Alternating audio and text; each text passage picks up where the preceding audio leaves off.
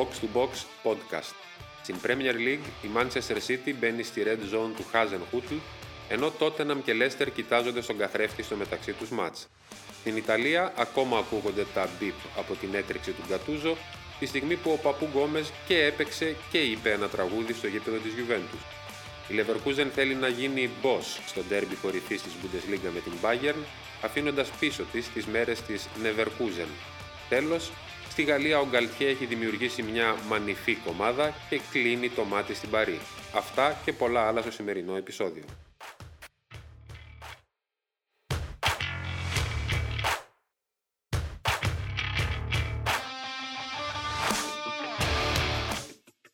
Καλώς ήρθατε σε ένα ακόμα επεισόδιο Box to Box Podcast. Τρέχουμε λοιπόν να προλάβουμε να τα χωρέσουμε όλα, όπως ο Κλοπ έτρεχε να πανηγυρίσει μπροστά στο κοπ. Λίγο ύπνο, πολύ μπάλα, ποδοσφαιρικό overdose και αυτές τις μέρες και δεν πρόκειται να σταματήσει ούτε καν στις γιορτές. Παναγιώτη Παλατζά, αμήλυτε Παναγιώτη Παλατζά, αντέχεις τόσο η μπάλα και τι σου έκανε εντύπωση αυτή τη βδομάδα; Αντέχω το 1-5 που έχασε η Dortmund. Αυτό. Τίποτα, το κάνει μεγάλη Πιο εντύπωση. ξεκάθαρο δεν θα μπορούσε να Ναι, να το μπράβο, κάνει. Απάντησα σε ό,τι Ε, ρωτήκα. αμήλυτε Παναγιώτη Παλατζά, Ναι. ήταν ε, η ανάλυση σου κάτι που θα συζητηθεί και μας έκανες σοφότερου. ε, εσύ, παντογνώση Γιώργο Κοντογιώργη, Μπορώ να πω πάνω από ένα. μπορείς. Ναι. Ωραία, λοιπόν, τα λέω πάρα πολύ γρήγορα. Μου έκανε εντύπωση ότι στα τελευταία λεπτά ε, η- ο Κούμαν με την Παρσελώνα έβαλε τρίτο center back για να κρατήσει το σκορ με τη Λεβάντε. Και μου έκανε εντύπωση, είδα μία κάρτα για τη Φούλαμ είναι, ότι στην πρώτη αγωνιστική με την Arsenal η 11 της και σε αυτήν την αγωνιστική με τη Liverpool τελευταία ήταν 10 παίχτε διαφορετικοί εντελώς, ε, με cover εντελώς. Και το τελευταίο, την Ιταλία, είναι ότι τελικά ο Αντρέα Πύρλο ε, έγινε impressed, όχι με κάτι καλό, αλλά με το σκηνικό με το Μωράτα που πήγε να δώσει στον Ρονάλντο σε τέρμα, δεν κατάφερε να το δώσει. Τελικά βρέθηκε μόνος του, μπορεί να ήταν sideman, αλλά με τα κουνάκια πήγε να το βάλει. Γράφαν οι Ιταλοί ότι κλώτσα και κάτι μπουκάλια. Τελικά, Ανδρέα Πύρλο μπορεί κάποιος να τον κάνει να εκπλαγεί με κάτι. Να εξοργιστεί, ε. Εσύ σοβαρή αυτό είναι τον Βασίλη. Εγώ σου πω τι δεν μου έκανε εντύπωση το πρωτοτυπήσω. Δύο μάτσε σάλκι ακόμα χωρίς νίκη. 28 θέλουμε άλλα τρία. Πάμε για το all time αρνητικό ρεκόρ. Πάει να, κάνει, να πιάσει την Τασμάνια που λέγαμε. Τη- Πάντως να σου πω κάτι, πρέπει την επόμενη φορά να μην, να μην είμαστε προετοιμασμένοι. Ξέρουμε τώρα θα ρωτήσεις αυτό το πράγμα και ο καθένας λέει έχεις σημειώσει αυτό, λέει το άλλο. Την επόμενη φορά θέλω sudden death, να, να μην είναι γνω- γνωστή η ερώτηση. Τι σου έκανε ένα εντύπωση αυτή τη εβδομάδα. Εγώ σαν δεν το νιώθω αυτό γιατί νομίζω ότι είχα ξεχάσει τι- τι μου έκανε εντύπωση. Ε, νομίζω ο Πάπου Γκόμες στο Juventus Αταλάντα που ήταν στον πάγκο και τραγουδούσε τον ύμνο του Juventus. Κανείς δεν μπορεί να καταλάβει γιατί το έκανε αυτό, αλλά ήταν τρομερό highlight. And Liverpool, every time they have possession in the Spurs half, are causing plenty of problems. How about this at the other end? Son is in. Son has run through to score. Spurs on the counter, just as Liverpool were worried about.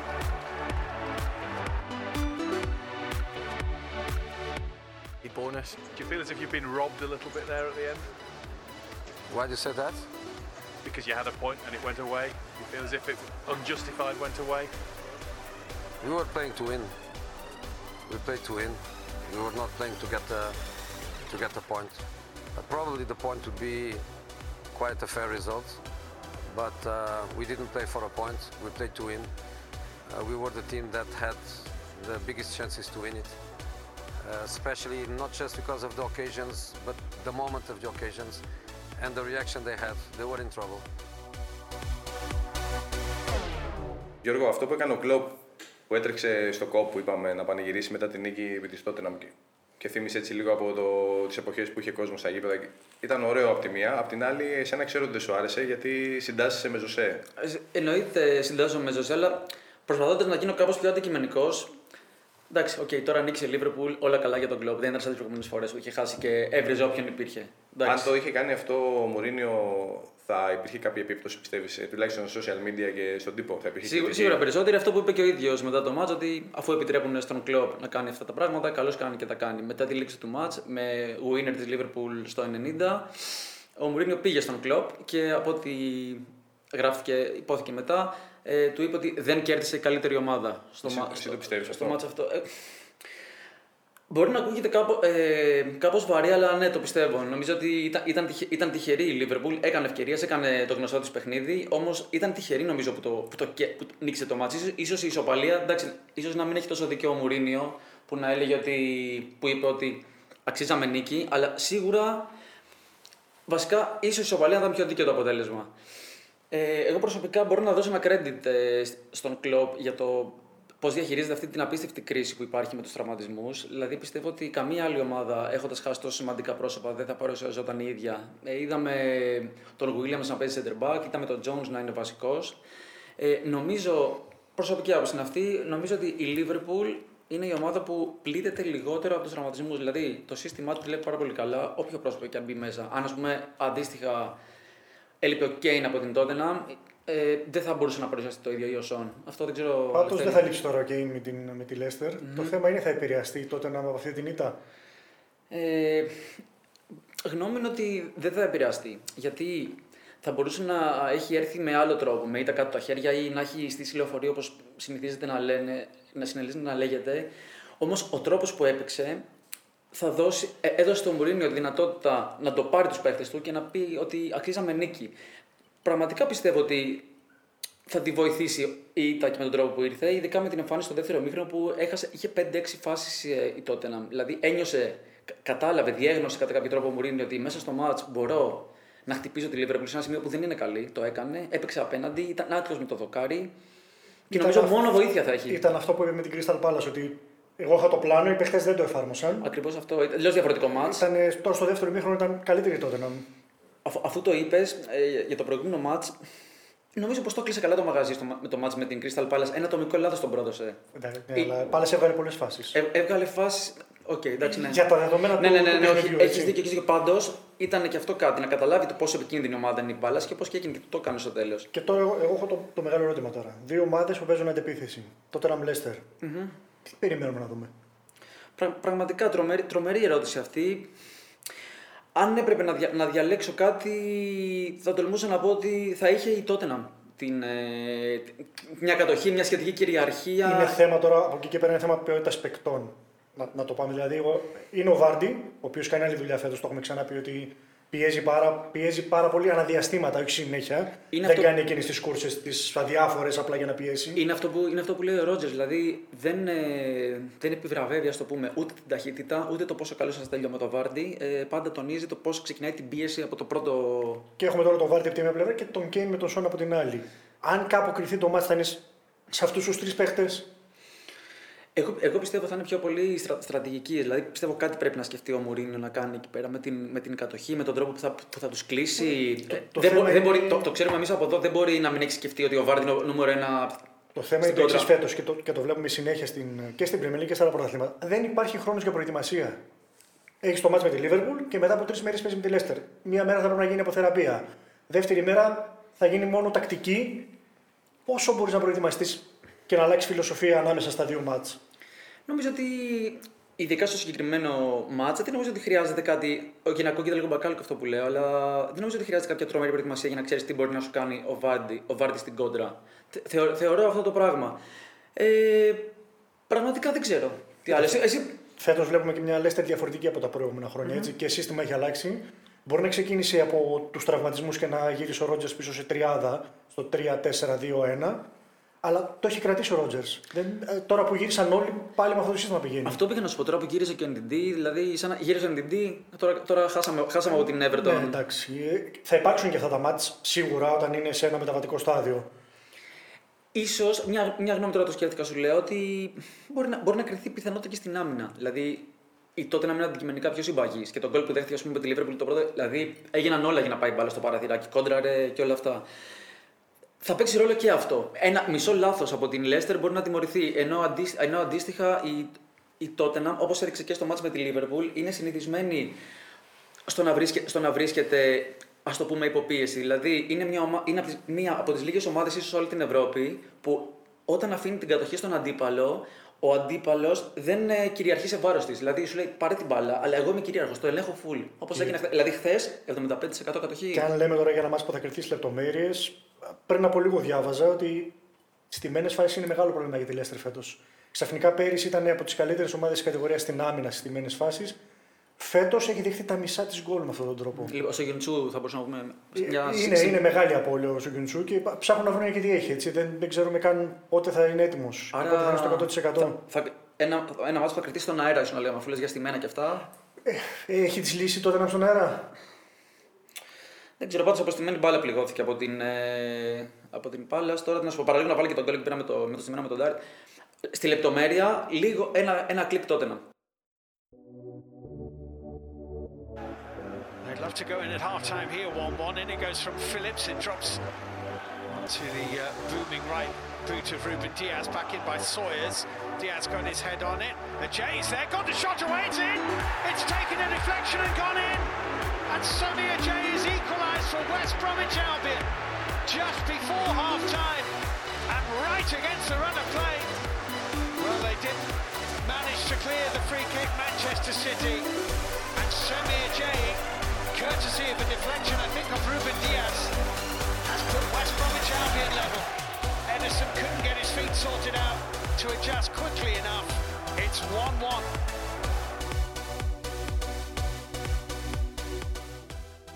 last chances in the last minutes are incredible and we could not score with 10 players in the box, always not easy.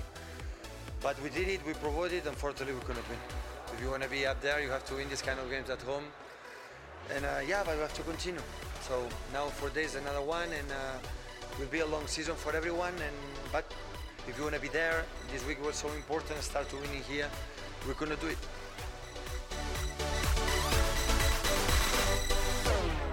da έβλεπα, σου- διάβαζα στους Times πριν μια στατιστική ανάλυση που έκαναν για το πώς θα πάνε τα πράγματα στην Premier League μέχρι και, τα... μέχρι και την πρωτοχρονιά. Και κατέληξαν στο συμπέρασμα με αυτά που ανέλησαν ότι οι, οι περισσότερες πιθαν... η ομάδα λέει, που είναι φαβορή για να βρίσκεται στην πρώτη θέση στην πρωτοχρονιά είναι η Southampton. Και ότι θα... τα στατιστικά την φέρνουν και στο συν 3 από τον δεύτερο που θα είναι η Leicester ή η Everton. Παίζουν όντως αυτά ή έχουν τρελαθεί; Ναι, νομίζω λίγο υπερβολικά όλα Είναι αυτά. λίγο Τα- Η υπερβολικά. στατιστική είναι στατιστική παλάτσα, δεν κοιτάζει ούτε την εικόνα της κάθε ομάδας ούτε τίποτα. Μετράνε καθαρά ποιος παίζει εντός έδρας, ποιος παίζει εκτός. Ο καλύτερος τρόπος να πεις ψέματα. Ε, ναι, ναι, ισχύει. Εγώ, εγώ έχω μια διαφωνία μόνος στο αυτό το συν 3 από την Everton, γιατί βλέπω πρώτη την Everton. Όχι, Καρλέτο. εντάξει. Η Southampton είναι από τις, ίσως η πιο βελτιωμένη ομάδα μετά το πρώτο lockdown την άνοιξη στην ε, Premier League. Είχε ήδη δουλέψει ο Χάζενχουτ την αλλαγή του συστήματος από τον περασμένο Γενάρη. Του βγήκε μια χαρά. Πλέον παίζει το γνωστό του 4-2-2-2. Εκείνο το απίθανο σύστημα που είδαμε και στη Λιψία και στην Ingolstadt παλιότερα. Το οποίο του δίνει τη δυνατότητα. Έχει δύο επιθετικούς, σπάνιο πλέον. Ο, από μόνο του αυτό είναι σπάνιο να έχεις δύο επιθετικούς.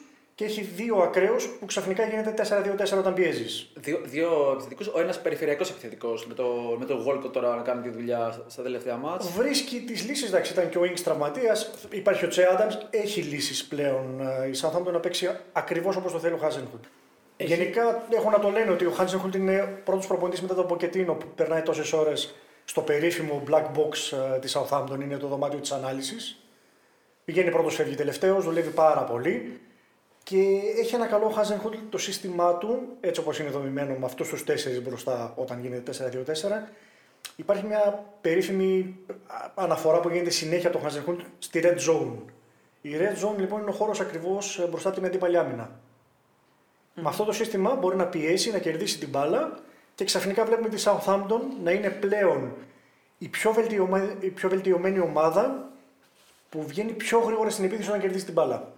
Ένα τεράστιο respect με όλα αυτά που λέτε, ας πούμε, στο Hazenhut για το ότι μετά την Εννιάρα και στην διοίκηση, έτσι. ναι, ναι. Το στήριξαν, ε, είδανε το πλάνο, το βάλανε κάτω και έχουν λειτουργήσει τέλεια. Είχε πει τότε ο Χάζενχουτ ότι μετά την 9 είχε κάτσει και με την ομάδα και με έναν έναν τους παίχτες για να δει πώς μπορεί να το διορθώσει.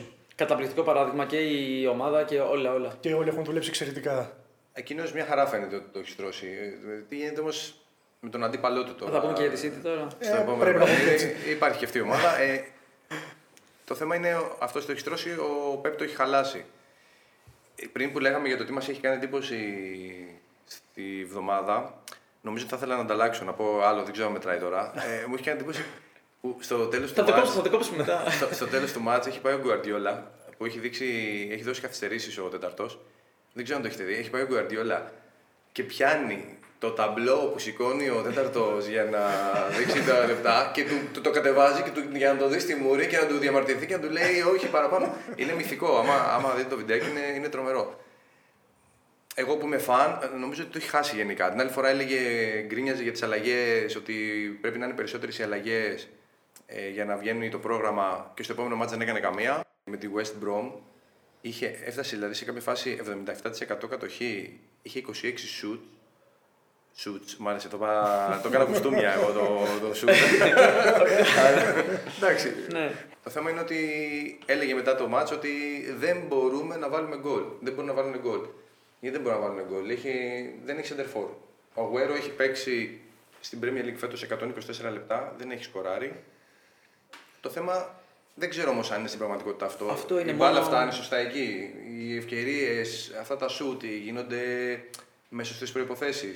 Τώρα, οι αναλύσεις που γίνονται κάθε εβδομάδα στην Αγγλία είναι, είναι πολλές. Την τελευταία στο Athletic, ας πούμε, που διάβασα εγώ, έλεγε ότι είναι τα πρόσωπα το πρόβλημα Αγουέρο, δεν παίζει, δεν είναι καλά. Ο Γκάμπριελ Ζεζούς δεν είναι το ίδιο πράγμα. Φερναντίνιο, δεν έχει βρεθεί ποτέ αντικαταστάτης του Φερναντίνιο. Και Ντεμπρόινε.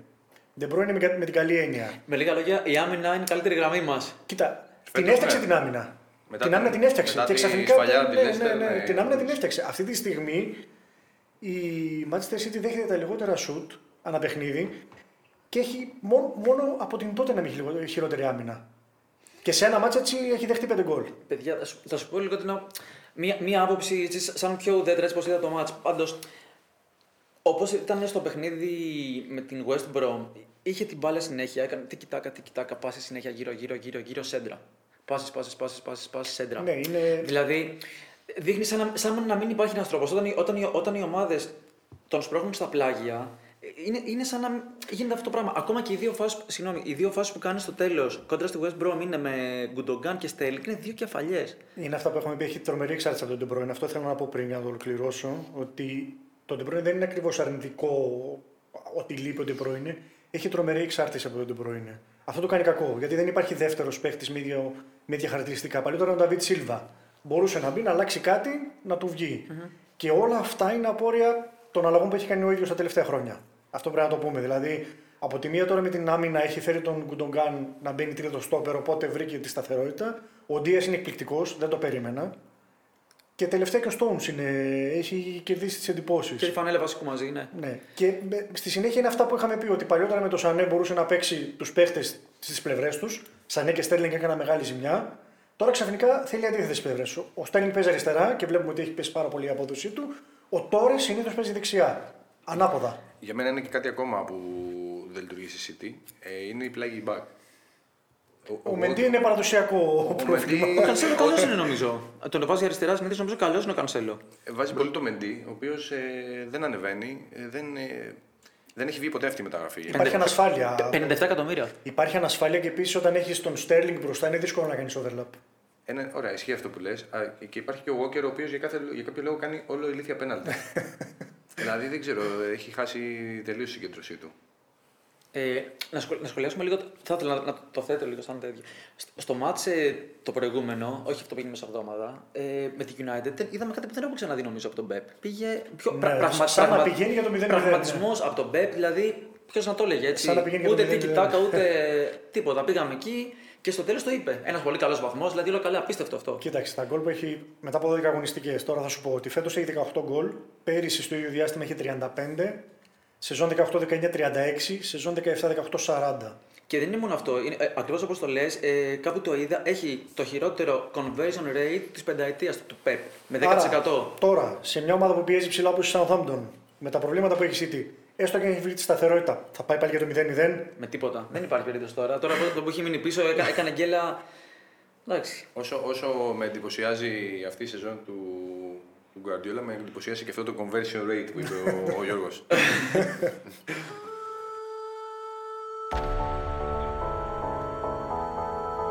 Goes the corner towards Romagnoli and put away by Kalulu. Never ever write them off.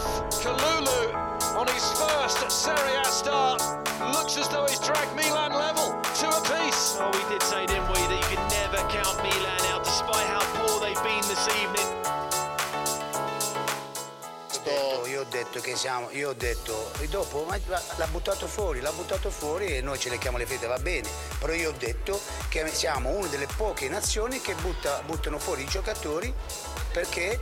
Perché in altre nazioni se dici fuck off in, nel calcio inglese l'arbitro non ti dice nulla.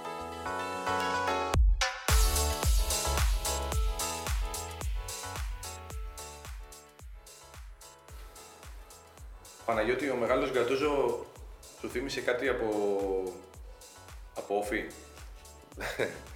με αυτό που είπε μετά το, για, το, για την αποβολή του Ινσίνιε. Ναι. Ε, εγώ πάντως συμφωνώ μαζί τους σε αυτό. Θύμισε μας λίγο αυτή τη μεγάλη ατάκα, την τωρινή όχι την παλιά. Το, ότι δεν αποβάλλεις έναν παίκτη και ειδικά τον αρχηγό ε, αν λέει στον διαιτητή να πάει να μετά από ένα αμφισβητούμενο πέναλτι. Μόνο λέει στην Ιταλία αποβάλλονται οι παίκτες γι' αυτό. Στην Αγγλία λέει και στη Σκωτία το λένε συνέχεια και δεν ασχολείται κανένας. Μου άρεσε που είπε, λένε Fuck, fuck, fuck, fuck, fuck, fuck. και λέει, άμα, άμα, άμα γινόταν αυτό με τις αποβολές, λέει στην εποχή μου, ε, ένα, ένα μάτς θα έπαιζα, ένα θα ήμουν έξω. Ε, δεν τον αποβάλει για ένα vaffanculo, ξέρω εγώ. δε. Δεν ξέρω, εγώ δεν το. Εντάξει, πάνω τώρα εκεί. Ήταν καλή η Νάπολη. Ναι, ειδικά από τη στιγμή που έμεινε με 10. Δηλαδή έπρεπε να ισοφαρίσει μετά, έδειξε, αντέδρασε σωστά. Αυτό δεν λέει κάτι για μένα για την Νάπολη, πιο πολύ λέει για την Ίντερ. Για την Ίντερ η οποία άλλαξε και το σύστημα. Το... Είχαμε plan B. Είχε πλάνο B. Ε, από τη στιγμή που πήρε προβάδισμα και έμεινε και με παίκτη παραπάνω, γύρισε την ομάδα πίσω. Αυτό. Λέει, το κάνουμε 5-4-1 και πάμε γερά. Πάντως το είπαν και οι δύο μετά τις δηλώσεις. Και ο Γκατούζο το είπε και ο, και ο Κόντε. Ήταν πολύ tactical το παιχνίδι. Ναι, Ήταν, ήταν κλειστό. ο Κόντε τόνισε ότι αυτά τα μάτια είναι πάρα πολύ σημαντικά στην- για την πορεία του πρωταθλήματος. Οπότε καταλάβαινε τη σημασία και πριν συμβεί. Ναι, ναι, ναι. Γι' αυτό πήγε πολύ συντηρητικά. Είχε, κα- είχε κάποιες ακυρίες Ιντερ, εντάξει, αλλά και, και η Νάπολη ήταν, ήταν άτυχη να μην ανοίξει το σκορ και να μην ισοφαρίσει στο τέλος. Αυτό έπαιξαν καλά. Είχαν, έδειξαν. Απλά του τους, τους μένει το μείον 5 στο τέλος. Ότι πήγαν, έχασαν και μένουν στο μείον 5. Τώρα περιμέναμε καινούργιο tactical παιχνίδι με, με τη Λάτσιο. Tactical. Παίζει να είναι tactical, ναι, αλλά συνήθως είναι καλά μάτς τα Λάτσιο Νάπολη. Νόνο. Δηλαδή έχουν και. ε, Μάτς, μάλλον εκτός από καλά μάτς είναι και μάτς ε, γεμάτα. Δηλαδή μπορεί να έχουν ε, τα πάντα. Έχουν ε, διαιτητικά λάθη, φωνές, γκολάρες, πολλά γκολ. Τώρα είναι ένα μάτι στο οποίο και οι δύο θέλουν νίκη τώρα. Γιατί και έτσι όπως έχει γίνει το σκηνικό δεν, ε, δεν τους παίρνει για τίποτα. Η Νάπολη κινδυνεύει από εκεί που πήγαινε μια χαρά, κινδυνεύει να μείνει αρκετά πίσω αν δεν περάσει και από τη Ρώμη. Η Λάτσιο από την άλλη, μετά την πρόκληση στο Champions League, εντός έδρας ήταν από τη Βερόνα, ισοπαλία με την Benevento έχουν ξενερώσει λίγο. Είναι μάτς που θα. Τα- Tactical ξε tactical είναι μάτς που θέλουν τώρα νίκη και οι δύο. Δεν, μπορεί- δεν τους παίρνει για τίποτα άλλο. Γιώργος Λάταν γυρίζει, αλλά γυρίζει γκράντε με τρομερές φιλοδοξίες. Ε, διάβαζα που βραβεύτηκε από την Gazeta dello Sport, Legend. και- legend ναι, κανονικός, και εξηγούσε ότι οι φιλοδοξίες της ομάδας δεν πρέπει να περιορίζονται και ότι δεν πρέπει να υπάρχει φόβος στο να πούμε ότι πάμε πάνω από το πρωτάθλημα. Πραγματικά ε, αυτή την εβδομάδα ήταν σαν να, σαν να υπήρξε μια στροφή στην τοποθέτηση της ομάδας. Ενώ μερικές εβδομάδες πριν, ακόμα και ο πρόεδρος Καρόνι είχε πει ότι το, ε, η λέξη πρωτάθλημα και το Champions League είναι κάτι που δεν μπορούμε να πούμε και ότι ο σχεδιασμός μας και τα οικονομικά μας είναι πιο μπροστά. Δηλαδή, μας παίρνει να μην βγούμε. Τελικά υπήρξε ένα τσουνάμι δηλώσεων από Πιόλη, Μαλντίνη, Λάταν ότι το μήνυμο, ας πούμε, είναι το Champions League σαν στόχος ξαφνικά. Ο Πιόλη είπε μετά το μάτς με την Πάρμα, όχι τώρα με την, με την ε, νέα γκέλα με την Τζένο, είχε πει ότι αν με βάζανε να υπογράψω ε, για τετράδα δεν θα υπέγραφα. Εμένα μου φαίνεται too much αυτό να σου πω την αλήθεια. Σαν... Τι δεν είναι λογικό. Είναι η Μίλαν. Ε, έχεις τον Ζλάταν, έχεις ένα τρομερό αίτητο σερί. Βλέπεις ότι όλοι, όλοι γύρω σου είναι ασταθείς.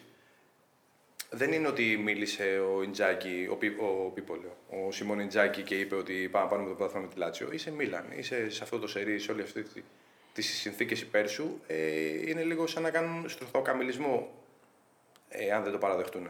Υπάρχουν, υπάρχουν κάποιες, υπάρχουν κάποιες απουσίες πέρα από το Ζλάταν, οι οποίες ε, πλήττουν πάρα πολύ τη Μίλαν. Και αυτό φάνηκε πάρα πολύ στο, στο, στο μάτσο στο 2-2 με την Τζένο. Δηλαδή, λείπει ο Κίερ που ήταν πράγμα έπαιζε όλα τα μάτσα. Τρομερή τρύπα στην άμυνα. Ε, τώρα έχει χτυπήσει και ο Μπενασέρ. Ένας παίκτης που δεν, απλά δεν χάνει την μπάλα, δίνει πάντα σωστά, καλύπτει, εξαιρετικός. Δεν έπαιζε και το Ερναντέ. Άλλη ομάδα εντελώς με την Τζένο. Το χειρότερο της μάτς, δέχτηκε ξανά δύο γκολ. Εγώ έχω πάθει Δεν πλάκα με τον Κεσί. Είναι, Είναι, πραγματικά είναι ο πολύ- καλύτερος μέσα στο πρωτάθλημα αυτή τη στιγμή. Είναι ένας παίκτης τουλάχιστον για να μην πω βαριά κουβέντα. Συνδυάζει τρομερά physical χαρακτηριστικά και έκοψε αυτό το πράγμα που ήταν μία του τα προηγούμενα χρόνια που πουλούσε την μπάλα να πας στην τριπλάρι, πασάρι. Είναι καταπληκτικός όντως. Μιλάνε και για αυτόν για ανανέωση. Πάντως. Ε, εγώ δεν είχα τη Μίλαν να μένει πάρα πολύ καιρό ψηλά. Φάνηκε μέσα, μέσα σε μερικές μέρες το, το συν 5 από την ντερ έγινε, ξα- έγινε ξαφνικά συν 1 και με τις απουσίες να υπάρχουν και με το γενικά μικρό μέσο όρο είναι, είναι τα πάντα επίφοβα. Ακόμα και η τέταρτη θέση θα μπορούσα να σου πω ότι είναι επίφοβη με όλα αυτά που γίνονται και πόσο κοντά είναι οι ομάδες. Δεν ξέρω και ο Παναγιώτη- δεν ξέρω και ο Παναγιώτης τι λέει. Ναι. Παναγιώτη, εσύ βλέπεις μετά το τέλος αυτής της αγωνιστικής και την έξοδο στο Σουόλο να αλλάζει κορυφή, να μένεις στο Μιλάνο αλλά να αλλάζει ομάδα; Δύσκολο, καλή ερώτηση. Ευχαριστώ Ναι. Παναγιώτη που. είναι, Σου είναι, δίνω είναι, πόντος, είναι, σου είναι δίνω σημαντικό πόντος. για μένα αυτό που, Αυτό. που αναγνωρίζει. Δεν ξέρω, είναι, δεν, νο... δεν νομίζω. Με επιστροφή Ζλάταν πιστεύω θα το πάρει. Καταλαβαίνω το πρόβλημα. Έχει ξεφυσίξει πάρα πολλές φορές. Αυτό. Ε, αν και σα όλο δεν είναι άσχημα. Δηλαδή πήρε το 1-1 στη Φιωρεντίνα, καλή εμφάνιση έκανε, θα μπορούσε και να νικήσει, είχε φάσεις. Στο τέλος θα μπορούσε και να χάσει με το βακάρι του Ριμπερί, οκ. Αλλά Πάντως κάθε φορά που πάει σε μεγάλο σκορ η Μίλαν δύσκολα κερδίζει. Δηλαδή 2-2 τα δύο τελευταία μάτς. 3-3 με ποιο ήταν με τη Ρώμα, Με τη Ρώμα, ισοπαλία. ναι. Έχουμε και άλλο 2-2 νομίζω. Έχει... το Α, προηγούμενο και με με- τη Βερόνα. και με τη Βερόνα. Α, και με τη Βερόνα και, Και με, με την τη Βερόνα, Πάρμα. με τη Βερόνα. Κάθε εντός. φορά λοιπόν, αν η Σασουόλο παίξει όπως την έχουμε συνηθίσει και βρει μπροστά πατήματα, θα είναι πολύ δύσκολο για τη Μίλαν. Ναι, Θα είναι δύσκολο. Ναι. είναι. Θα Δηλαδή- είναι, αλλά είναι η απουσία μεγάλη ο, Λο- ο Λοκατέλη για τη Σασουόλο που συμπλήρωσε κάρτες. Στα μάτς ε, που η Μίλαν έχει δεχτεί δύο γκολ δεν έχει κερδίσει κανένα. Να δεχτεί πάλι δύο όμως. Δεν ξέρω, εσύ θα μου πεις ε, Παναγιώτη, γι' αυτό σε έχουμε εδώ πέρα. Παναγιώτη, στη... θυμάμαι κάποτε στην Bayern που ήταν, είχε γίνει η FC Hollywood. τη λέγανε τότε με Εφεμπεργκ και τα λοιπά. Είναι η Αταλάντα η σύγχρονη Τσινετσιτά στην Ιταλία αυτή τη στιγμή; Εντάξει, είναι το τίμημα που πληρώνει για την ανοδική πορεία της τα τελευταία δύο χρόνια.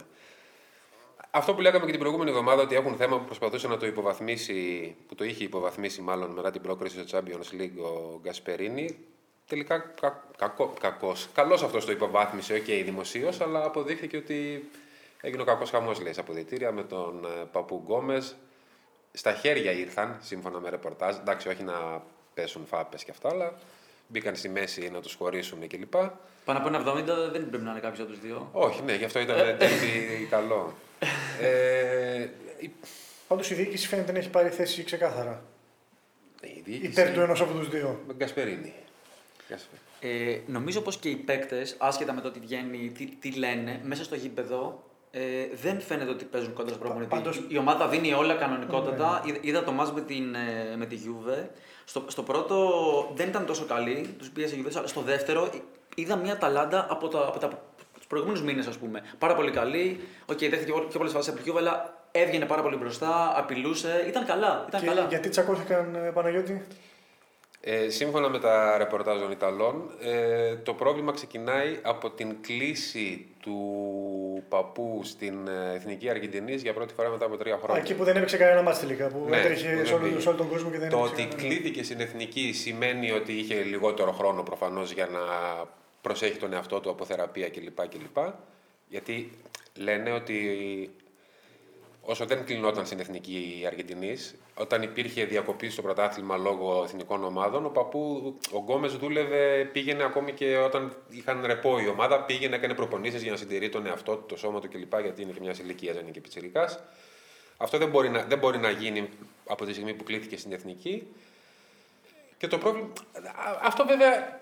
Δηλαδή δεν μπορεί να έχει και την απέτηση ο Γκασπερίνη να μην πάει στην εθνική ο παίκτης. Εμένα μου ακούγεται πολύ λάθος διαχείριση, έτσι όπως τα λες εσύ. Πολύ λάθος διαχείριση του Κασπερίνη, γιατί Ναι, δεν αν μπορεί ο να έχει άλλος την είναι απέτηση τόσο να μην πάει στην εθνική. αφοσιωμένος και τόσο commitment γενικά σε όλη αυτή τη δουλειά που κάνει και στην προπόνηση, ε, στην ηλικία που είναι και στην τελική να κάνει και το κέφι του να παίξει στην εθνική, Ναι, ε, συμφωνώ νομίζω ότι με θα αυτό. έπρεπε να τον χειριστεί αλλιώς. Και επειδή λοιπόν δεν μπορεί να, να μην πάει στην εθνική ο παίκτης, αποφάσισε λέει, να του αλλάξει θέση μέσα στο γήπεδο, ρόλο μάλλον, και από εκεί που ήταν, όπως λένε οι Ιταλοί, του το καμπίστα που παίζει παντού σε όλο το, σε όλο το γήπεδο, ελεύθερο ρόλο, να τον θέλει πιο κοντά στην αιστεία.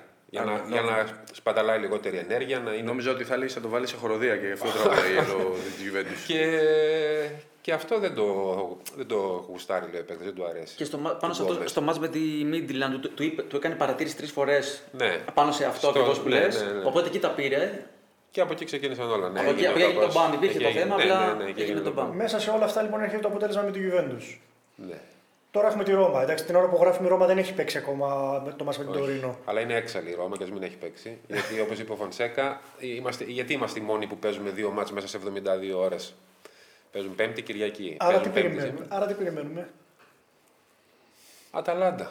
Αταλάντα δυσκολεύεται στα εντός. Δηλαδή όλα τα μεγάλα μάτια της φέτος τα κάνει εκτός. Με Liverpool, Ναι. με Ajax, με Juve που είπε ο Γιώργος ότι ήταν πολύ καλή. Έχει άλλη συμπεριφορά. Ναι, αλλά ε, είναι σε καλό. Δεν, δεν με πείθει η Ρώμα. Η Ρο- Ξέρε, Είναι αυτό που το, το λέγαμε και τις προηγούμενες φορές. Είναι τώρα μάτς με ομάδα της Εξάδας. Εφτάδας. Εκεί μπροστά είναι η Αταλάντα τέλος πάντων με το μάτς λιγότερο κλπ. Δεν παίρνει η Ρώμα ποτέ βαθμούς σε αυτά τα μάτς. Πάντα χάνει. Ή παίρνει ισοπαλία το πολύ. Der spielt tatsächlich kurz zu Nadim Amiri, dann bekommt Bailey den Ball wieder zurück. Flanke kommt und Tor! 1-0 für die Werkself. Was für ein Kunstschuss von Leon Bailey. It was a nice goal. Um, it's something that we practice in, in training, and I'm just really happy that it could work out for us in the game.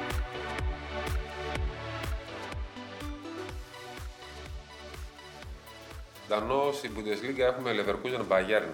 Έχουμε ντέρμπι κορυφή. Derby, αυτό ήθελα να πω. Κάπου διάβαζα πριν ότι η Leverkusen λέει έχει βρεθεί στην κορυφή για πρώτη φορά έπειτα από 2.284 μέρες και, και Ε. παράλληλα Δεκέμβριο μήνα να την δούμε στην πρώτη θέση είχαμε από το 2010. Εντάξει, Επειδή είναι η Leverkusen ξέρουμε ότι δεν πρόκειται να το πάρει στο τέλος. Ναι, δεν υπάρχει γνωστή περίπτωση. Νε- Leverkusen. Αλλά Ναι. υπάρχει παίκτη στο ρόστερ της που να έχει πιάσει κορυφή. Έτσι δεν είναι. Ε, από αυτούς όχι. Τώρα, γε- γενικά το να πηγαίνει στην Bayern η Leverkusen με τέτοια αυτοπεποίθηση δεν έχει ξαναγίνει. Πάμε, γυρίσουμε σε εποχές 2002, Top Meller. Τα χάσαμε όλο στο τέλος. Θυμάμαι λάθος. Πέρσι ένα-δύο, θυμάμαι καλά. Ναι. Okay. Αυτό, αυτό το μάτι είναι οδηγός λοιπόν. Το, το θέμα είναι ότι τους, τους βγαίνουν όλα τη Leverkusen. Δηλαδή τώρα έχει ο ντέρμπι με την κολονία μεσοβδόμαδα, τραυματίζεται ο Μπέντερ στην ε, προθέρμανση, μπαίνει ο Βάιζερ, ανοίγει το σκορ στο 8. Το μάτς έχει τελειώσει από, μετά από κάνα δεκάλεπτο πάλι, έβαλε το 2-0 ο Διαμπίτ, τέλος το μάτς, 4-0. Στο 4 είναι με τη Hoffenheim πριν λίγες μέρες, όπως έλεγε ότι δεν ήμασταν και τόσο καλοί σήμερα. Πού θα πάνε δεν, δεν ξέρω. Το έλεγε, ότι- το έλεγε δεν είμαστε καλοί γιατί φάγανε γκολ ή επειδή δεν βάλω 8. Δεν του άρεσε. Α, δεν του άρεσε. Για κάποιο λόγο κέρδισε 4-1, αλλά δεν του άρεσε η εικονα Είναι παράξενη ιστορία ο Μπός. Θυμάστε τότε με την Dortmund όταν πρώτο πήγε στη Γερμανία που ξεκίνησε πετώντας τις πρώτες αγωνιστικές. Μετά θυμήθηκαν ότι ξέρεις, με τέτοια άμυνα τόσο μπροστά δεν πας πουθενά. Έχει αλλάξει πλέον λίγο ο Μπός. Πλέον τακτικά είναι τα, τα back δεν ανεβαίνουν πάνω τη μεσαία γραμμή. Η ομάδα ναι, μεν είναι κομμένη στα δύο. Με τους παίχτε που έχει μπροστά όμως, αν φύγεις στο ξέφωτο, τελείωσες. Και αυτό δεν είναι καλό- καθόλου καλό σημάδι για την Bayern με την εικόνα που δείχνει. Γεμάτη πιτσιρίκια, τα γνωστά. Ο Μπέιλι έχει ανέβει. Ε, πέρυσι δεν είχε την εμπιστοσύνη του Μπός. Του είπε να δουλέψει, το έδειξε ότι αν ξεκινήσει να δουλέψει σωστά θα ξαναμπεί στην 11 Μπήκε ο Μπέιλι τώρα σκοράρα σε κάθε μάτς. Έχουμε μια ομάδα που το καλοκαίρι πούλησε τον Χάβερ και τον Φόλαντ και λέγανε που θα πάει. Ξαφνικά βλέπουμε τον 17χρονο Βίρτς να βάζει γκολ σε κάθε αγωνιστική. Έπαιζε από πέρσι, το θυμάμαι, έπαιζε από, έπαιζε από πέρσι αυτός εδώ. Έχει- Ο Αλάριο είναι σε τρομερή κατάσταση. Και ο Αλάριο στο Αμερικά είχε, κάνει- είχε κάνει και ρεκόρ. Ο Αλάριο είχε σκοράρει σε 6 μάτς στη σειρά πρώτη φορά. Ε, όλοι αυτοί και ο Διάμπη που έχει πάρει από την Παρή και ο Βίρτς πηγαίνουν για νέα συμβόλαια. Κάτι που δείχνει ότι ναι, μεν πουλάμε, αλλά τους υπολογίζουμε όλους. Έκανε ρεκόρ μέχρι και στο Europa League η Leverkusen με τα 21 γκολ που πέτυχε. Καμία γερμανική ομάδα δεν είχε πετύχει τόσο στον όμιλο. Και το all time record του ομίλους είναι η Νάπολη με 22. Για ένα, για ένα γκολ έχασε. Ε, Εμένα αυτό που μου κάνει εντύπωση σε αυτά που λες είναι ότι η ομάδα είναι, δεν, δεν ανεβαίνουν τα back. Ναι. ε, είναι κομμένη στη μέση, αλλά εμφανίζεται τον υψηλότερο δείκτη επιτυχημένου pressing στα πέντε μεγαλύτερα πρωταθλήματα της Ευρώπης. Τώρα, αυτό το πράγμα, το pressing ψηλά, σε τι βαθμό μπορεί να το εφαρμόσει την Bayern είναι ένα τεράστιο. Μπορεί να το εφαρμόσει πολύ καλά. πολύ καλά μπορεί να το εφαρμόσει. Έτσι όπως είναι η Bayern, έχουμε πει. Επιθετικά η Bayern φωτιά, αμυντικά το είδαμε και με τη Wolfsburg. Πολύ εύκολα θα μπορούσε να γίνει Και 0 με με τη το σκορ. Stuttgart. Και με τη Stuttgart και πάλι καλά που υπάρχει ο Νόιερ. Προσπαθεί ο Νόιερ κάθε αγωνιστική να σπάσει το ρεκόρ του Καν με, τη- με τα 0, δεν μπορεί να το σπάσει με τίποτα. Είδα μια δήλωση του Νόιρ. Είναι εκνευρισμένος γιατί λέει δεν μπορώ να κρατήσω 0 με τίποτα. Ναι, Δεν ξέρω- είναι, είναι, είναι απίθανο το, το Χάλτ Bayern αμυντικά. Έχουμε πει ότι είναι η χειρότερη σεζόν που κάνει αμυντικά από την εποχή του Klinsmann. Οπότε και αντιπιθέσει θα βγάλει η Leverkusen και όταν παίζεις με τέτοια αυτοπεποίθηση, όταν σου βγαίνουν όλα, είσαι πολύ επικίνδυνος. Τώρα το, το, το θα σου πω ότι και στις τιμένε φάσεις είναι η Leverkusen πολύ καλή. Έχει δώσει ο Μπό από το καλοκαίρι στον βοηθό του τον Μα τη δουλειά πάνω σε αυτό και ξαφνικά είναι η τρίτη καλύτερη επίδοση στην κατηγορία φέτος. Οπότε δηλαδή θα το, φάει, θα το φάει αποστημένο η Bayern. Ε, περισσότερο από κόντρα πιστεύω ο Παλατζά. Ναι. Ε, έχει τον Νόιερ γενικά, οπότε στη στιμένη φάση δεν έχει μεγάλο πρόβλημα η Bayern. Έχει και ψηλά κορμιά και ο Ζήλη και ο Μπότεγκ δεν έχουν θέμα σε αυτό. Αλλά το ατομικό λάθος γίνεται πολύ εύκολα στην, ε, στην άμυνα της Bayern. Και σε αυτό παίζει ρόλο και η μέσα γραμμή. Φαίνεται ότι η απουσία του Κίμιχ, το είπαμε και την προηγούμενη εβδομάδα, είναι πολύ, πολύ, πολύ σημαντική τελικά. Και ο Γκορέτσκα δεν έπαιξε το τελευταίο μάτς με τη Wolfsburg. Είναι αμφίβολος. Ελπίζει ο Φλικ ότι θα τον, θα τον έχει στην 11 Είναι έξι μάτς στη σειρά πλέον ε, Παναγιώτη που η Bayern μένει πίσω στο σκορ. Τέτοιο πράγμα είχαμε να δούμε το 2008. Τι, ο Ρουμενίκη τι λέει αυτά. Ο Ρουμενίκη ήταν στην εξέδρα για κακή του τύχη, ε, δεν έχει κόσμο. Οπότε στο προηγούμενο μάτς, όχι με την, ε, με την Wolfsburg. Για καλή του τύχη, είπες; Για κακή του τύχη. ναι, τύχη. Τον ακούγαμε λοιπόν όλοι, ακόμα αν έβλεπες στο Sky Deutsche τη μετάδοση, τον άκουγες κανονικά από ένα σημείο και μετά να φωνάζει μέχρι και στον Φλικ ότι πρέπει να ξυπνήσουμε. Χάνζει, δεν είναι, δεν είναι πράγματα αυτά. Είναι, είναι πολύ μεγάλος εκνευρισμό στην Bayern. Ε, δεν τους βγαίνει τίποτα. Πάλι καλά που υπάρχει ο Λεβαντόφσκι.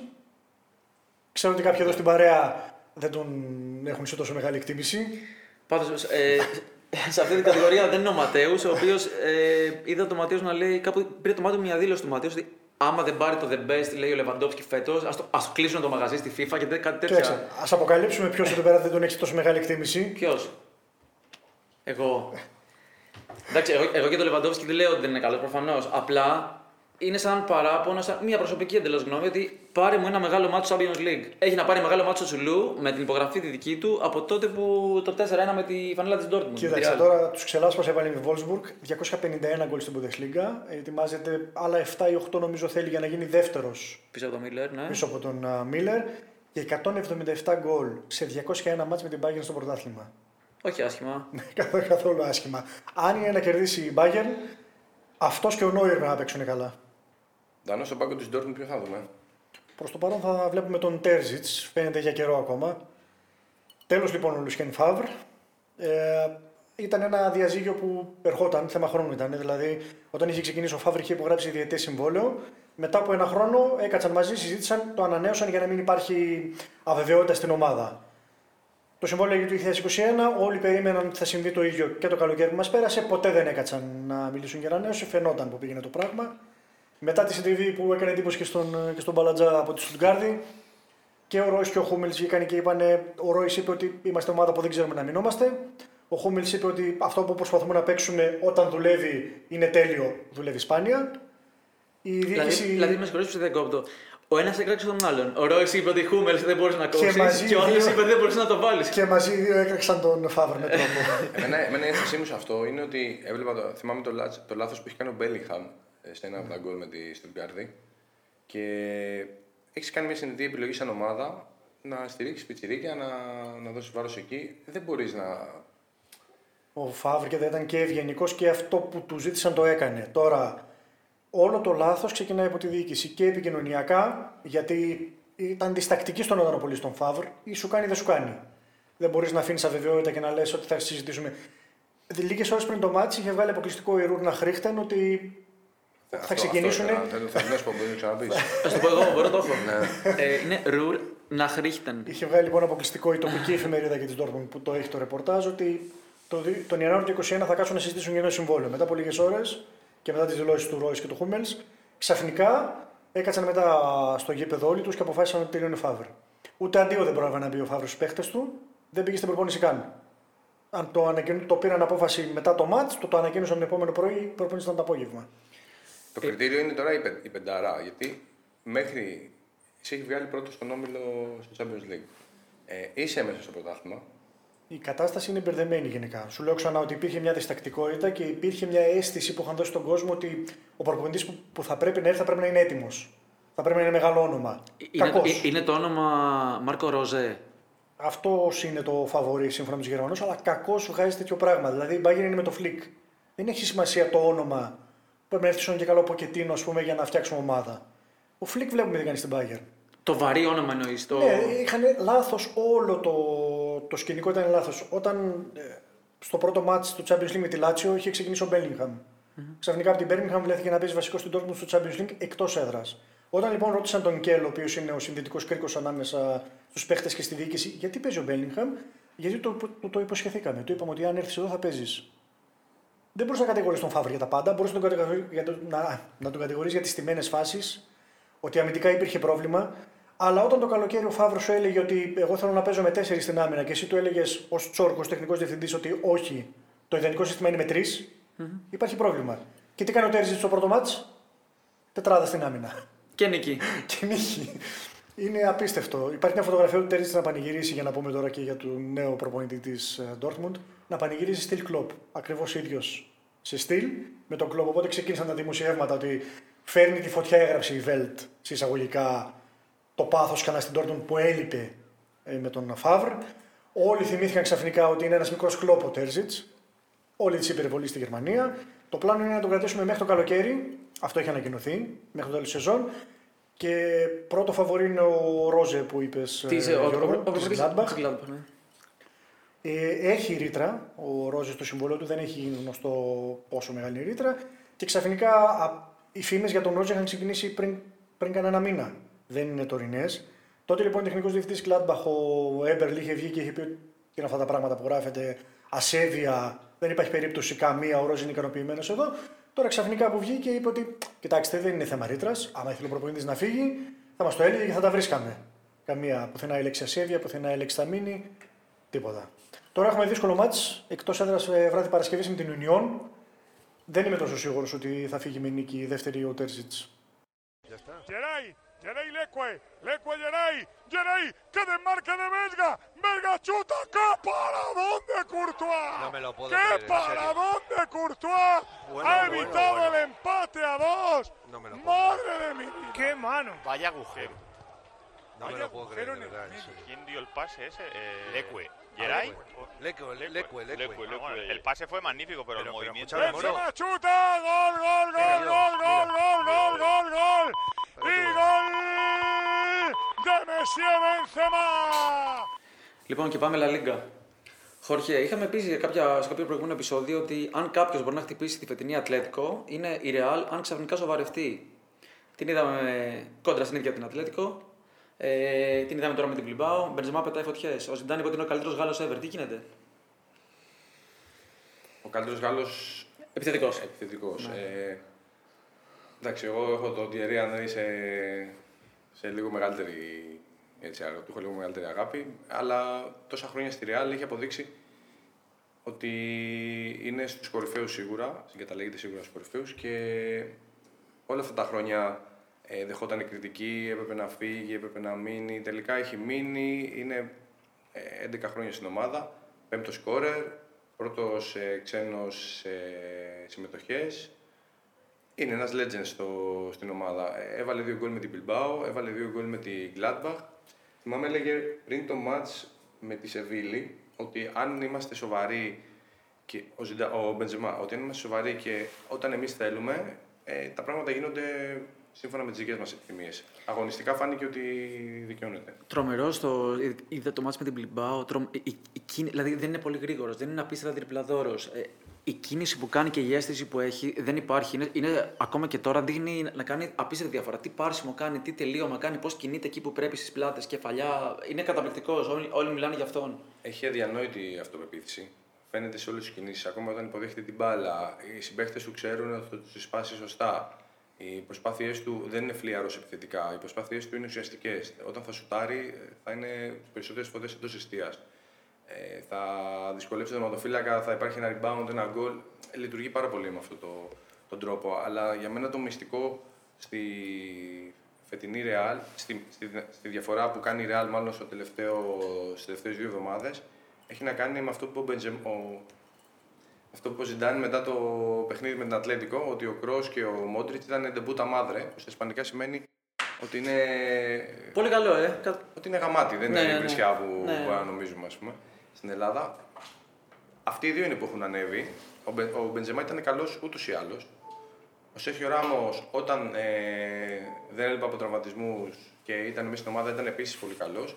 Το θέμα ήταν στο κέντρο που έτρεχε μόνο στο Καζεμίρο. Από τη στιγμή που ανέβηκε ο Μόντριτς με τον Κρό, η ομάδα λειτουργεί, δεν δέχεται γκολ, βγαίνουν τρεξίματα. Έχει ανέβει πάρα πολύ ο Λούκας Βάφ και τον βάζει σε φάση full back. Τον έχει κάνει κανονικά. Ναι, λειτουργεί πάρα πολύ καλά γιατί έχει το επιθετικό στοιχείο που θέλει ο, ο Ζιντάν. Και ο Καρβαχάλ ε, δείχνει να ανεβαίνει. Από τη στιγμή Παναγιώτη που δεν παίζει ο Μαρσέλο, όλα είναι καλά Όλα- στα αριστερά. όλοι οι Ιωνοί είναι καλοί, ναι. Και το μόνο άγχος που υπάρχει στη Real είναι το αν θα σκάσει η ομάδα. Αυτό οφείλεται στο ότι παίζουν συνέχεια ίδιοι. Ο Ζιντάν δεν κάνει καθόλου rotation. Περίεργο και ζητάνε αυτό πάντως. Σε πολλές ολόκληρες εντεκάδε στα πρόσφατα χρόνια. Ναι, αλλά τώρα ήταν do or die η φάση. Δηλαδή ή έπρεπε να πάρει αποτελέσματα ή θα έκανε τη δουλειά του και η Real θα βγαίνει εκτός στόχων. Ήταν όλα πολύ στο κόκκινο. Ο ίδιος θα φεύγει εκτός γενικότερα, άμα δεν έπαιρνε αποτέλεσμα με την Gladbach. Ετοίμαζε Ραούλ ο Πέρεθ, θα είπαμε νομίζω και την άλλη φορά. Ραούλ Ποκετίνο, ναι, κοίτα, και στο πρωτάθλημα ήταν πολύ κρίσιμο και η έξοδος στη Σεβίλη. Η νίκη πάρα πολύ εύκολα με την Ατλέτικο, πολύ πιο εύκολα από ό,τι θα περίμενε οποιοδήποτε. Πολύ μεγάλα αποτελέσματα κολλητά, έτσι.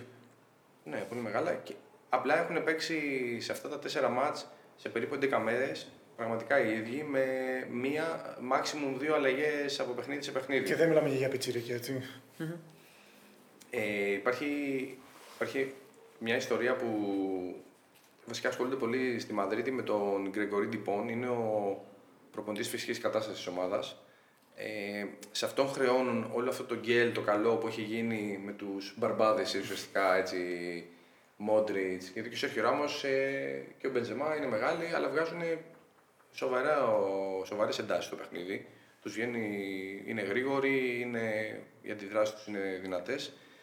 Το θέμα είναι ότι σε μια σεζόν τόσο απαιτητική όπως είναι η φετινή, με τον κορονοϊό, με τα απανοτά παιχνίδια, χωρίς ξεκούραση, πού θα σκάσει όλο αυτό. Δεν ξέρουμε ο Ντυπών πόσο καλά το έχει μελετήσει, προφανώς θα το έχει μελετήσει, αλλά αν συνεχίσει λίγο ακόμα έτσι η Real, ε, θα της γυρίσει μπούμεραν για αυτό το πράγμα. Είναι ήδη μέχρι στιγμής η σεζόν συν 40% στους τραυματισμούς στα πέντε μεγάλα πρωταθλήματα ε, και αυτό κάποια στιγμή θα αρχίσει να χτυπάει και τη Real εάν συνεχίζουν να παίζουν οι ίδιοι και οι ίδιοι.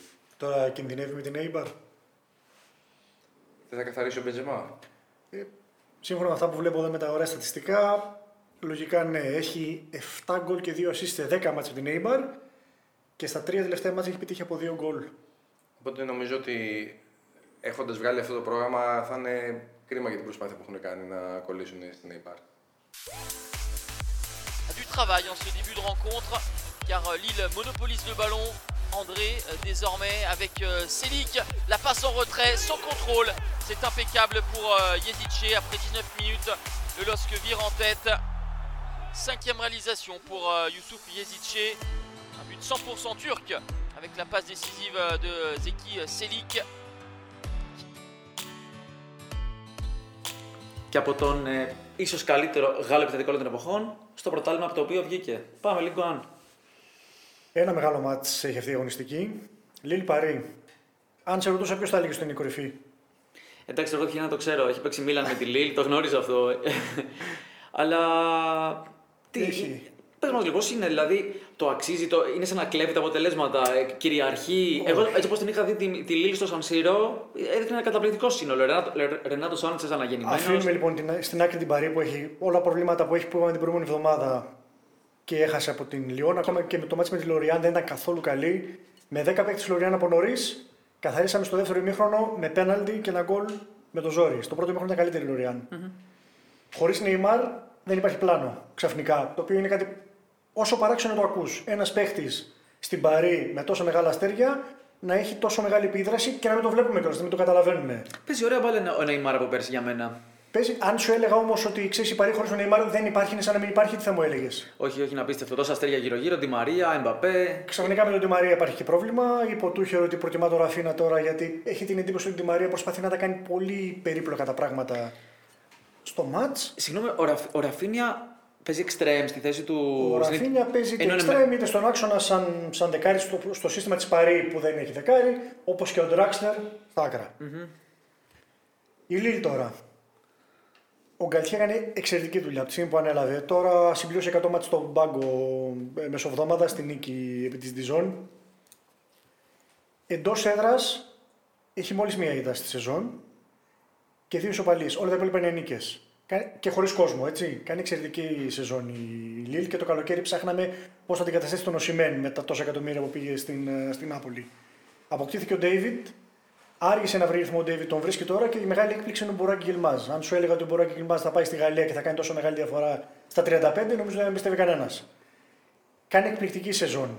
Ξαφνικά δίπλα σε όλους αυτούς έχει ανέβει και ο Μπάμπα, ο οποίος κάνει την πιο μεστή σεζόν στην καριέρα του. Πρώτη φορά είναι σταθερός. Ο Ικονέ και ο Γιαζίτσι, δεύτερος Τούρκος στο ρόστερ, 11 γκολ φέτος από το πουθενά. Δύο χατρίξ στο Europa League. Το ένα, το ένα κοντρά στη Μιλάνο Σαν Σύρο. είναι το καλοκαίρι λοιπόν έλεγε η Λίλου ότι πρέπει να πουλήσει και άλλους παίχτες πέρα, από πέρα από τον Ουσιμέν για να συμμαζέψει λίγο τα οικονομικά. Δεν τις έκατσαν. Δεν είναι από τις ομάδες που πουλάει λιγότερο από όσο πρέπει. Οπότε ξαφνικά ο Γκαλτιέ είχε ένα ρόστερ γεμάτο. Άρα, ποιο, ποιο είναι δηλαδή το, το δυνατό όπλο της ομάδας και πώς μπορεί να χτυπήσει την Παρή; Η άμυνα είναι το δυνατό όπλο της ομάδας. Και πλέον στις αντιπιθέσεις ο Μπουράκη μας έχει εκπληκτικά τελειώματα με τη μία. Είναι αυτό που λέμε γενικά ότι ο επιθετικός πρέπει να τελειώνει τις φάσεις με τη μία. Mm-hmm. Ο Μπουράκη μας το έχει. Δίπλα στον David, ξαφνικά ο Καλτιέ έχει αλλάξει σύστημα 4-4-2 του βγαίνει και όλα αυτά τα κάνει και χωρίς τον καλύτερο παίχτη. Έτσι. Ο Ρενάτο Σάντσο είναι τραυματίας. Ο Σάντσες, ε, το θυμόστε την Μπάγκερ. Αυτό που τώρα μονοπολεί λίγο το ενδιαφέρον στις τελευταίες μέρες είναι η αποκάλυψη της εκείπη ότι ο σύλλογος πάει για πώληση. Ο ιδιοκτήτης Λόπες δεν μπορεί να καλύψει ένα δάνειο που είχε πάρει 225 εκατομμύρια ευρώ από μια εταιρεία που συνεργάζεται με το Ίδρυμα Elliot, το οποίο θα το ξέρετε και εσύ και ο Παναγιώτης, καλή ώρα. Έτσι λοιπόν τώρα βρίσκεται στο Λονδίνο τις τελευταίες μέρες, κάνει τις επαφές του. Το φαντ που θα αγοράσει το, πλειοψηφικό, το πλειοψηφικό πακέτο είναι ένα Μέρλιν, δεν το ξέρουμε. Συγγνώμη, αυτό μπορεί να εκλογηθεί μέσα στο επόμενο διάστημα. Πολύ σύντομα. Δηλαδή είναι... μπορεί να μπουν και να ρίξουν χρήμα και ε, να πάρουν παιχταράδε και να το πάρουμε στο τέλος. Όχι ακριβώς, όχι ακριβώς. Έχει ενημερωθεί ο Γκαλτιέ ότι δεν υπάρχει πρόβλημα με τη θέση του, θα παραμείνει ως είναι και του έχουν δώσει εγγυήσεις ότι τον Ιανουάριο δεν θα απολυθεί κανένας. Πέρα από αυτά, του είπε το φαν, η νέα διοίκηση που αναμένεται να αναλάβει, ότι αν χρειαστεί μια ενίσχυση μετρητών αυτή τη στιγμή για να καλυφθούν υποχρεώσεις, θα την κάνουν. Μακροπρόθεσμα, το πλάνο είναι να καλύψουν ένα ποσό γύρω στα 130 εκατομμύρια ευρώ που λείπει από πωλήσεις παιχτών. Αλλά αυτό όχι κατά τη διάρκεια της σεζόν. Τώρα λοιπόν η Λίλ, χωρίς άγχος, ακόμα και να υπάρξει αλλαγή στην, στην ιδιοκτησία, δεν υπάρχει κανένα άγχος ότι κάποιος παίκτη θα απολυθεί ή ότι ο Καλτιά θα φύγει. Αυτό τους τους δίνει μεγαλύτερη αυτοπεποίθηση. Ο Γκαλτιέ κάνει πλάκα με τους δημοσιογράφους στις συνεντεύξεις τύπου, τους ανοιγοκλίνει τα μάτια.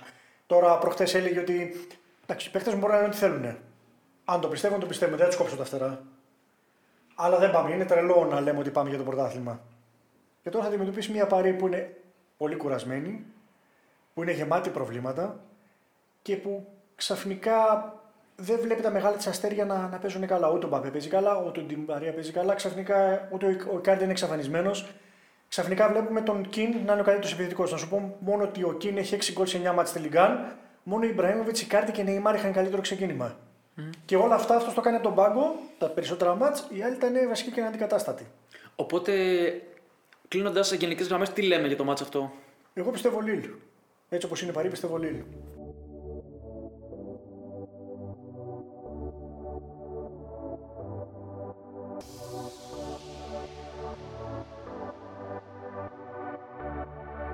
Τώρα η ώρα που όλοι περιμένατε. Box to box quick hits.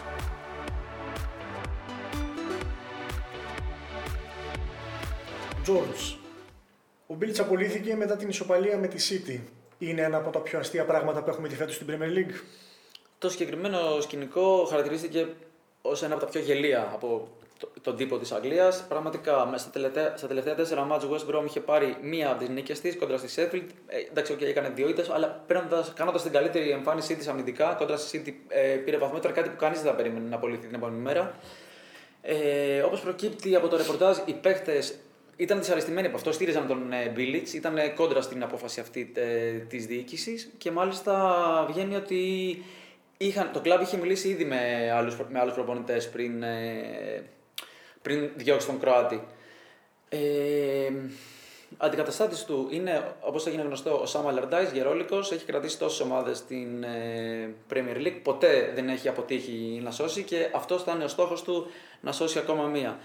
Πάντως, αξίζει να σημειωθεί ότι ο Μπίλιτς Μιλώντας στην έδειξη τύπου πριν το match με τη City, τον ρώτησαν αν νιώθει την πίεση. Υπήρχαν σενάρια ότι θα φύγει, τον ρώτησαν αν νιώθει την πίεση, όλα αυτά που ακούγονται, ποια είναι η γνώμη σου. Λέει: Εγώ με καλά τον απολαμβάνω, φαινόταν όντως ότι είναι χαλαρός και μάλιστα είπε ότι I don't know, ε, football is a funny sport. Χόρχε Αντσελότη καθάρισε Chelsea και Leicester με ιταλικό στυλ. Η Arsenal είναι ό,τι πρέπει για να κάνει 3 στα 3 η Everton. Ο Αντσελότη ξεκίνησε τη σεζόν πολύ επιθετικά, του βγήκε με το Χάμε, τον Κάρβερ Λιούι να σκοράρουν, ε, έκανε πολύ ωραία εντύπωση. Κάποια στιγμή όμως αυτό το σύστημα με τους τρεις αμυντικούς ε, δεν λειτουργήσε. Έκανε γκέλα η Everton. Στο μάτς με την Burnley το γύρισε σε ένα 4-4-1-1 και αυτό του λειτουργήσε τέλεια. Ε, Με την Chelsea είχε 29% μόνο κατοχή, με τη Leicester είχε 39% και παρόλα αυτά η άμυνα ήταν ε, solid, ήταν ε, απαραβίαστη.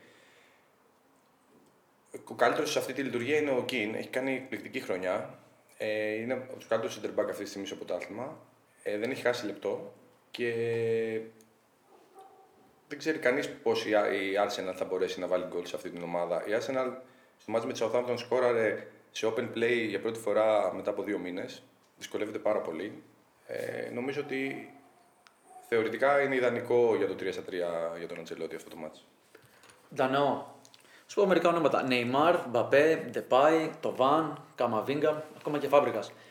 Τόσα ονόματα στη Λιγκ Αν θα μπορούσε κάποιος να τους κλέψει τη δόξα; Τους κλέβει ήδη τη δόξα με το διπλό που έβγαλε στη Μονακό η Λανς 0-3.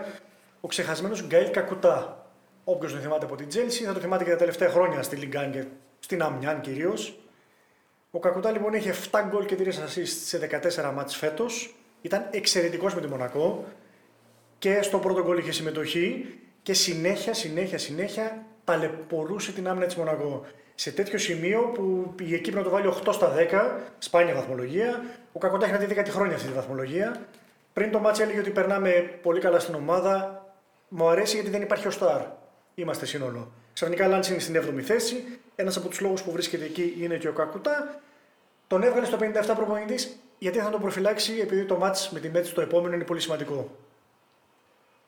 Παναγιώτη, ο Πύρλο εκνευρίστηκε πρώτη φορά. Ο Ρονάλντο έχασε πέναλτι μετά από δεν θυμάμαι πόσα εύστοχα, σίγουρα 4 στα δύο τελευταία παιχνίδια. Η Juventus θα καταφέρει κάποια στιγμή να χτίσει ένα σερινικό. Σύμφωνα με τον Πύρλο, ναι, Κάραμαν. Ε, Στις δηλώσεις του μετά το 1-1 με την Αταλάντα, ας, αν και εκνευρίστηκε την ώρα του μάτς, έβγαλε αισιοδοξία. Αυτό φάνηκε και από το μήνυμά του στο Twitter, όπου στα μηνύματά του, σε αυτά που γράφει στα σχόλιά του, δεν είναι τα τυπικά. Είναι πάντα. Θέλω να πω, είναι ειλικρινή αυτά που γράφει. Έβγαλε αισιοδοξία, θεωρεί ότι η ομάδα βλέπει βελτίωση, θεωρεί ότι η ομάδα αρχίζει σιγά σιγά να αφομοιώνει αυτά που θέλει και να δείχνει καλύτερο πρόσωπο. Είναι αμυντικό το θέμα στη Juventus, δέχεται γκολ σε κάθε μάτς. Επιθετικά, OK, okay, τη έκασε τώρα με τον Μωράτα και τον Ρονάλντο, αλλά δεν μπορείς να τους πεις και τίποτα. Ε, αισιοδοξούν ότι το Σερίνικον θα έρθει σιγά σιγά, όπως επίσης αισιοδοξούν βλέποντας η βαθμολογία. Δηλαδή, αν δει κάποιος τώρα μέσα που ασχολούνται, ΜΜΕ που ασχολούνται με τη Juventus, το κλίμα πώ είναι μία μέρα μετά το μάτς με την Αταλάντα, έχουν μια, γενικά υπάρχει μια αισιοδοξία ότι η κατάσταση είναι υπό έλεγχο και ότι αργά ή γρήγορα η ομάδα θα βρει ρυθμό, θα κάνει ένα σερί και θα πάρει τον έλεγχο του πρωταθλήματος. Έτσι πιστεύουν. Ισχύει ή όχι, θα φανεί στην πράξη. Λευτέρη, τι γίνεται με τον Άγγελσμαν; Σε... Δείχνει να είναι σε τρομερή κατάσταση. Πρόκριση στους 16 του Champions League. Τώρα έχει και την ευκαιρία υπό προποθέσει να είναι πρωταθλητής της χειμώνα. Θα τον δούμε. Ετοιμάζει, πιστεύεις, ένα καινούριο κουστούμι από αυτά τα περίεργα που φοράει χειμωνιάτικο; Λογικά θα ετοιμάσει το χριστουγεννιάτικο κουστούμι τώρα.